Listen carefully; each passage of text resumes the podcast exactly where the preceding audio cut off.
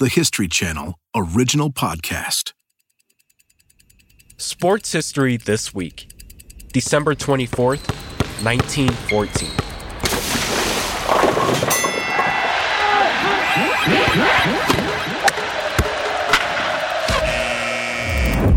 I'm Kalen Jones.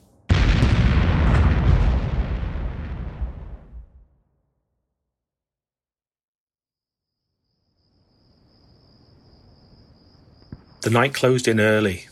The ghostly shadows that haunt trenches came to keep us company as we stood to arms. Under a pale moon, one could see the grave like rise of the ground which marked the German trenches 200 yards away. This is Mike Hill, an author and journalist at the Lancashire Post.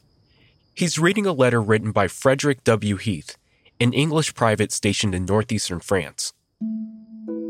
The Great War kicked off just a few months ago when the Germans invaded neutral Belgium.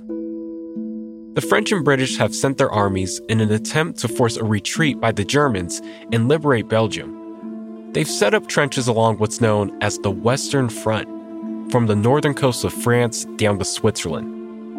Now in December, the war is at a standstill. Soldiers have been stuck in these trenches for months in miserable conditions. So this is a cold, wet, horrible winter at the time, and it was a tough environment to survive in. And that's without the threat that if you put your head up just, just an inch, just an inch too high, then you can be instantly killed by the, the snipers from the opposite trenches. It's in this context that Frederick Heath writes about Christmas Eve. Still looking and dreaming, my eyes caught a flare in the darkness. A light in the enemy's trenches was so rare at that hour that I passed a message down the line. I had hardly spoken when light after light sprang up along the German front. I heard a voice. There was no mistaking that voice with its guttural ring. With ears strained, I listened, and then all down our line of trenches there came to our ears a greeting unique in war. English soldier, English soldier, a Merry Christmas, a Merry Christmas. Today, the Great War, World War I, comes to a halt as an unofficial ceasefire breaks out across the Western Front. Why do opposing nations choose to lay down their arms? And when they cross the battlefield, how do sports help them meet as friends?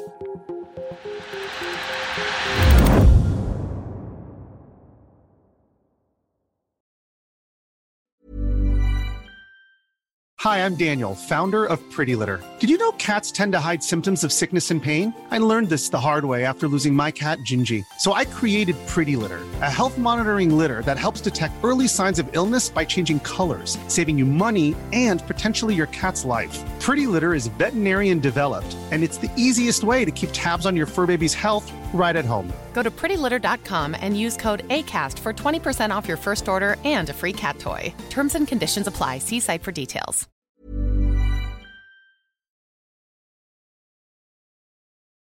The men stationed on the Western Front are not career servicemen. They are everyday people with everyday jobs pulled from their lives due to a conflict beyond their control. The first battle of the Great War took place just a few months ago, but for many, including Border Regiment Sergeant C. Dobson, located in northeastern France, the first combat comes on December 18th in bitter, wintry conditions. I had my baptism of fire soon after I arrived here. Two days after my arrival, my company went into the trenches for four days' duty. On the fourth night, we made an attack on the enemy's trenches, which are only about 100 yards from ours, but our attack was unsuccessful. Although we got to the enemy's barbed wire, and some men even got onto the trenches. I had 50 men in my platoon when we started, but at the finish I had only 29. The others were mostly wounded, I thought I would never get back.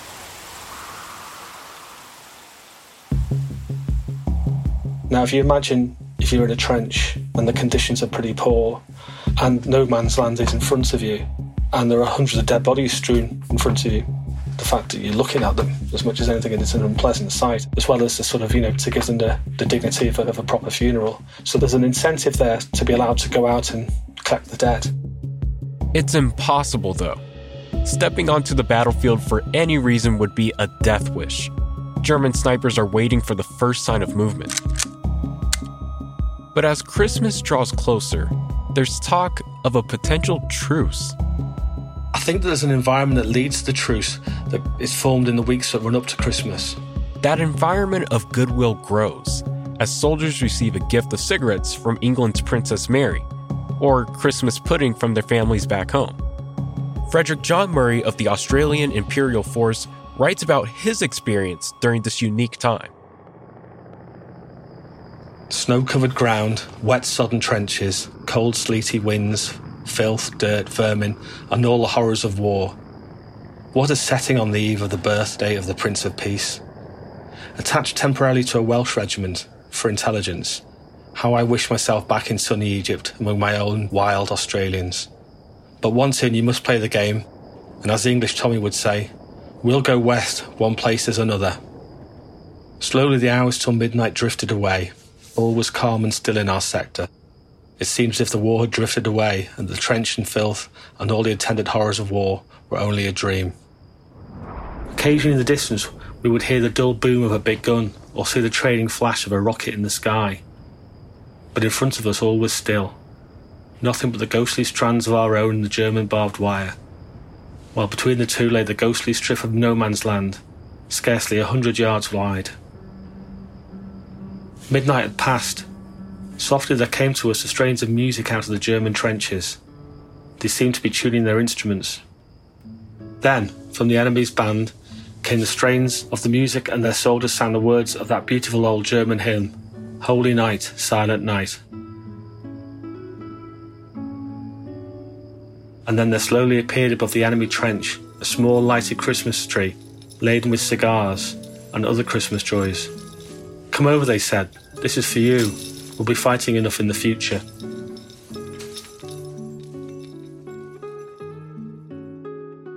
Private Frederick Heath is located in a different corner of the Western Front.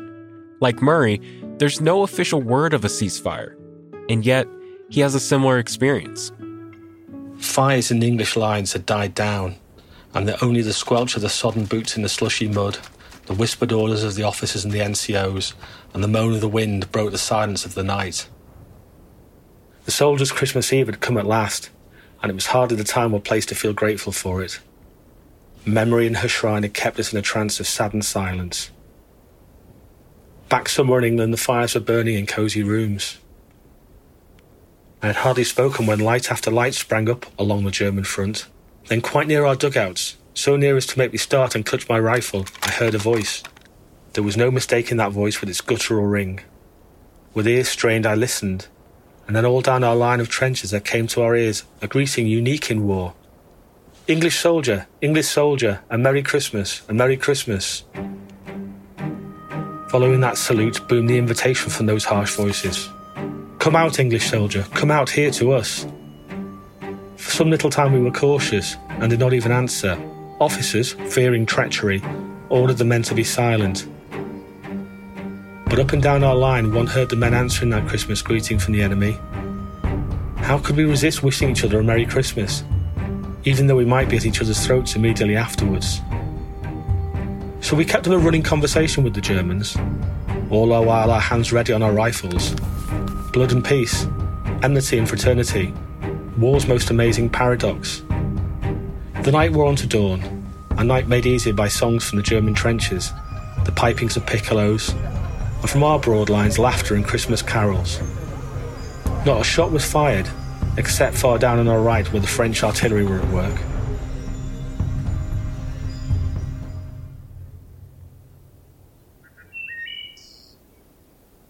Come the dawn, penciling the sky with grey and pink. Under the early light, we saw our foes moving recklessly about on top of their trenches. Here indeed was courage.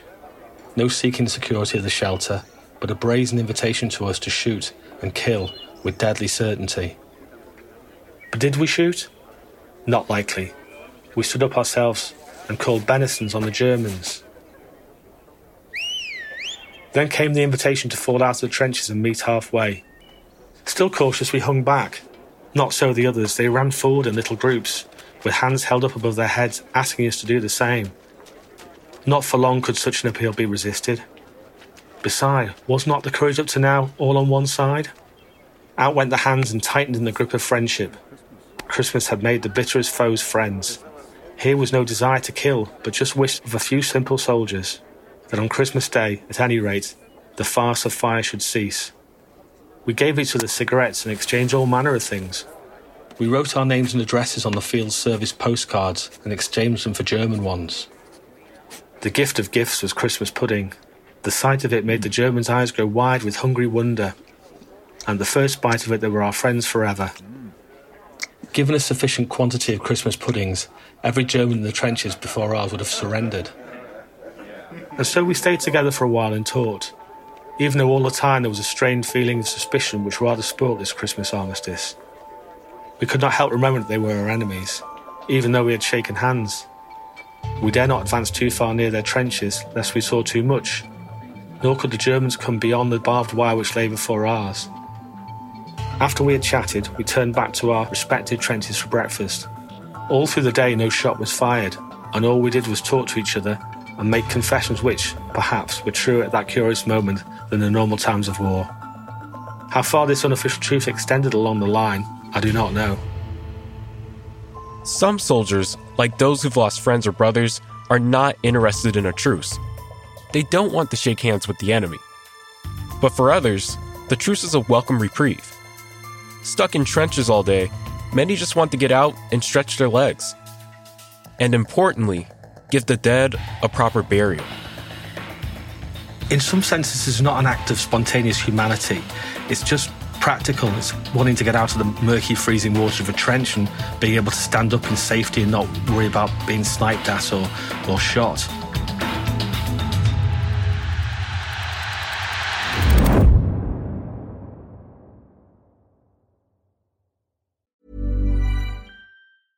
Hey, I'm Ryan Reynolds. Recently, I asked Mint Mobile's legal team if big wireless companies are allowed to raise prices due to inflation. They said yes. And then when I asked if raising prices technically violates those onerous two year contracts, they said, What the f are you talking about, you insane Hollywood ass?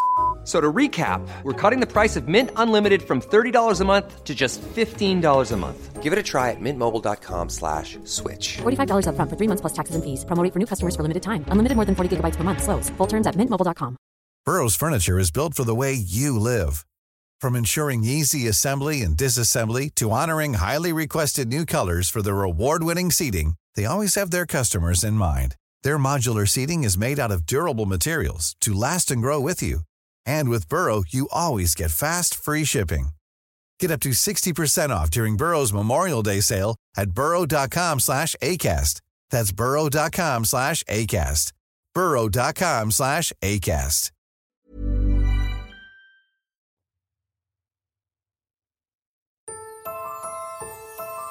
We're in northeast France on the border of Belgium, as French and English servicemen fight to keep Germany back. It's Christmas Day, and an informal, spontaneous truce has broken out. An unnamed soldier writes the following Here is a bit you can put in the news. The Germans had a lot of Christmas trees lit up with candles, and our men wrote on a board, A Merry Christmas. And the Germans wrote on another, Extreme Thanks. Then they beckoned for one of our men to go for some cigars, and he met the Germans halfway between the trenches. This was the Welsh Fusiliers. Then their officer brought a bottle of champagne which was drunk between them. Then all the men came and shook hands. The Germans, having occupied a brewery, rolled two barrels of beer up to our men. There was a stoppage of war for 24 hours, but they are at it again this morning. The Germans were thankful for jam, etc., which our men gave them. They say their officers fire on them if they don't fire on us every time they see an English soldier.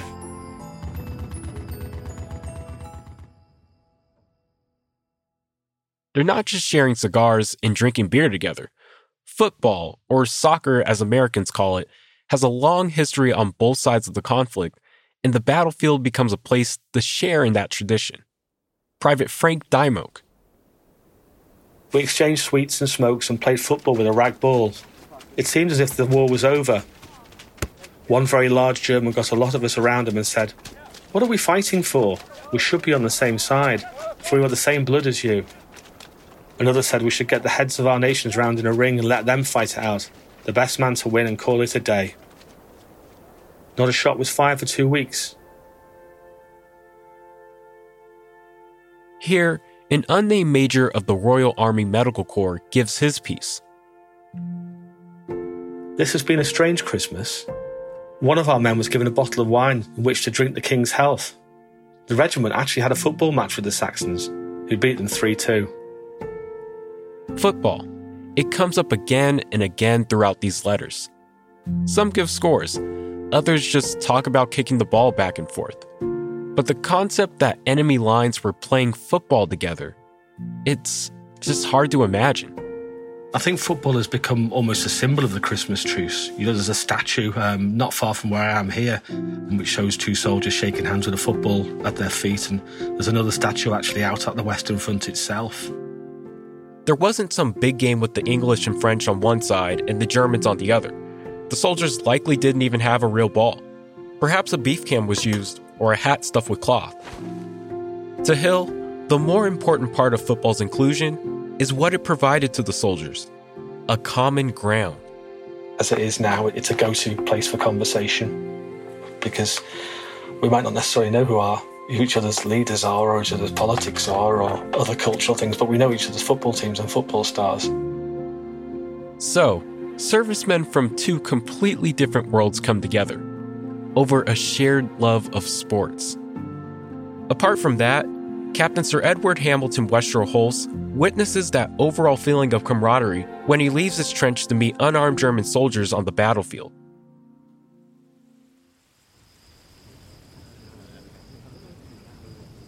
I believe they were speaking the truth when they said this, and that they never wished to fire a shot again. They said that unless directly ordered, they were not going to shoot again until we did. Meanwhile, Scots and Huns were fraternising in the most genuine possible manner. Every sort of souvenir was exchanged, addresses given and received, photos of families shown, etc. One of our fellows offered German a cigarette. The German said, Virginian? Our fellow said, Aye, straight cut. The German said, No thanks, I only smoke Turkish. Gave us all a good laugh. A German NCO with the Iron Cross gained, he told me, for conspicuous skill in sniping, started his fellows off on some marching tune.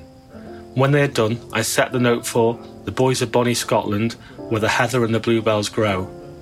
And so we went on, singing everything from Good King Wenceslas down to the ordinary Tommy's songs, and ended up with Auld Lang Syne, which we all, English, Scots, Irish, Prussian, Württembergers, etc., joined in.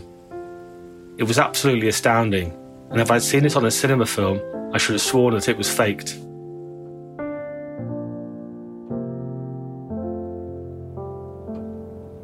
From foul rain and wet, the weather had cleared up the night before to a sharp frost, and it was a perfect day. Everything white, and the silence seemed extraordinary after the usual din. From all sides, birds seemed to arrive, and we hardly ever see a bird generally. Later in the day, I fed about 50 sparrows outside my dugout, which shows how complete the silence and quiet was. I must say that I was very much impressed with the whole scene, and also, as everyone else, astoundingly relieved by the quiet and by being able to walk about freely. It is the first time, day or night, that we've heard no guns or rifle firing since I left Havre and convalescence. We all had a grand meal, and as we have only one officer of a company now, I had my meal in my dugout with the company cook and my servant and an artillery officer. We had steak, mashed potatoes, plum pudding, Jing's biscuits, chocolate, that's hot chocolate, whiskey and water, and finished by drinking your health and all at home in the best Russian Kümmel. During the afternoon, the same extraordinary scene was enacted between the lines, and one of the enemy told me that he was longing to get back to London. I assured him that so was I. He said that he was sick of the war, and I told him that when the truce ended, any of his friends would be welcome in our trenches and would be well received, fed, and given a free passage to the Isle of Man. At 4:30 p.m., we agreed to keep in our respective trenches and told them that the truce was ended. They persisted, however, in saying that they were not going to fire, and as George has told us not to, unless they did, we prepared for a quiet night, but warned all sentries to be doubly on the alert. The trenches are so close at this point that, of course, each side had to be far stricter. What he found an extremely pleasant and superior stamp of German officer who arranged to bring all our dead to the halfway line. We took them over there and buried 29, exactly halfway between the two lines. Giles collected all personal effects, paybooks, and identity discs. but was stopped by the Germans when he told some men to bring in the rifles. All rifles lying on their side of the halfway line they kept carefully. This episode was the sadder side of Christmas Day, but it was a great thing being able to collect them, as their relations, to whom of course had been reported missing, we put out of suspense and hoping that they are prisoners. Well, all was quiet, as I said that night, and next morning, while I was having breakfast, one of my NCOs came and reported that the enemy were again coming over to talk. So I went out and found the same lot as the day before. They told me again that they had no intention of firing and wished the truce to continue. I had instructions not to fire till the enemy did. I told them, and so the same comic form of temporary truce continued on the 26th, and at 4:30 p.m. I informed them that the truce was at an end. The only difference being that instead of all my men being out in the no man's land, one NCO and two men were allowed out, and the enemy therefore sent fewer. Again, both sides were improving their comfort during the day, and again at night I continued on my barbed wire and finished it right off.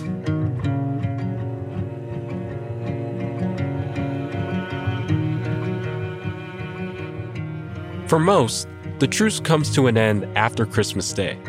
Some come to an agreement that a ceasefire would end upon the firing of three shots from a pistol. In other places, the truce lasts for days, but soon enough, the fight resumes in full force. There are countless additional experiences captured in letters. Mike Hill has many in his book, but not all.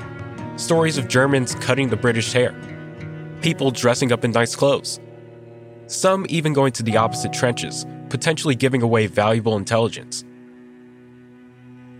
For Hill, the story is powerful for a few reasons.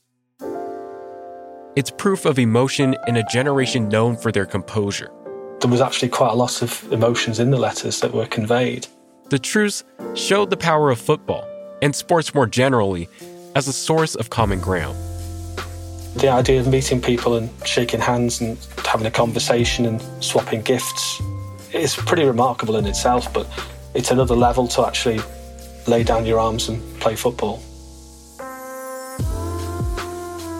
And lastly, the story of the Christmas truce is powerful because it's a potent example of the values of Christmas. It's a story of peace and goodwill.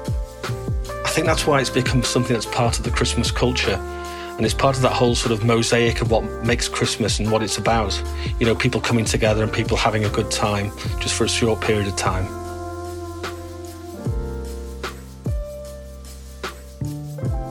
Thanks for listening to Sports History This Week.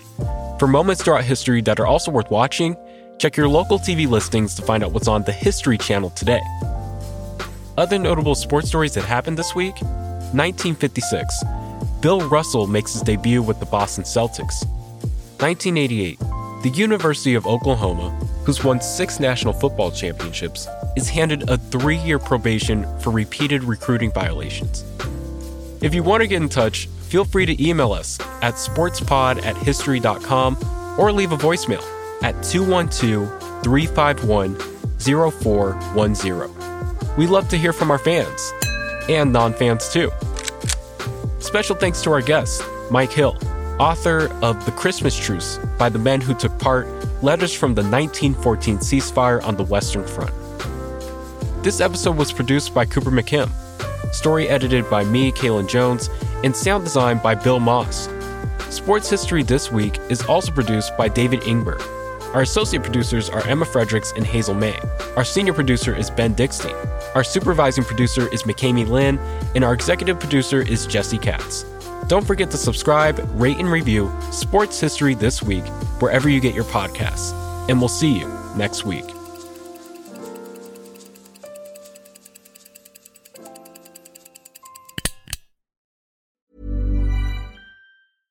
Hi, I'm Daniel, founder of Pretty Litter. Did you know cats tend to hide symptoms of sickness and pain? I learned this the hard way after losing my cat, Gingy. So I created Pretty Litter, a health monitoring litter that helps detect early signs of illness by changing colors, saving you money and potentially your cat's life. Pretty Litter is veterinarian developed, and it's the easiest way to keep tabs on your fur baby's health right at home. Go to prettylitter.com and use code ACAST for 20% off your first order and a free cat toy. Terms and conditions apply. See site for details.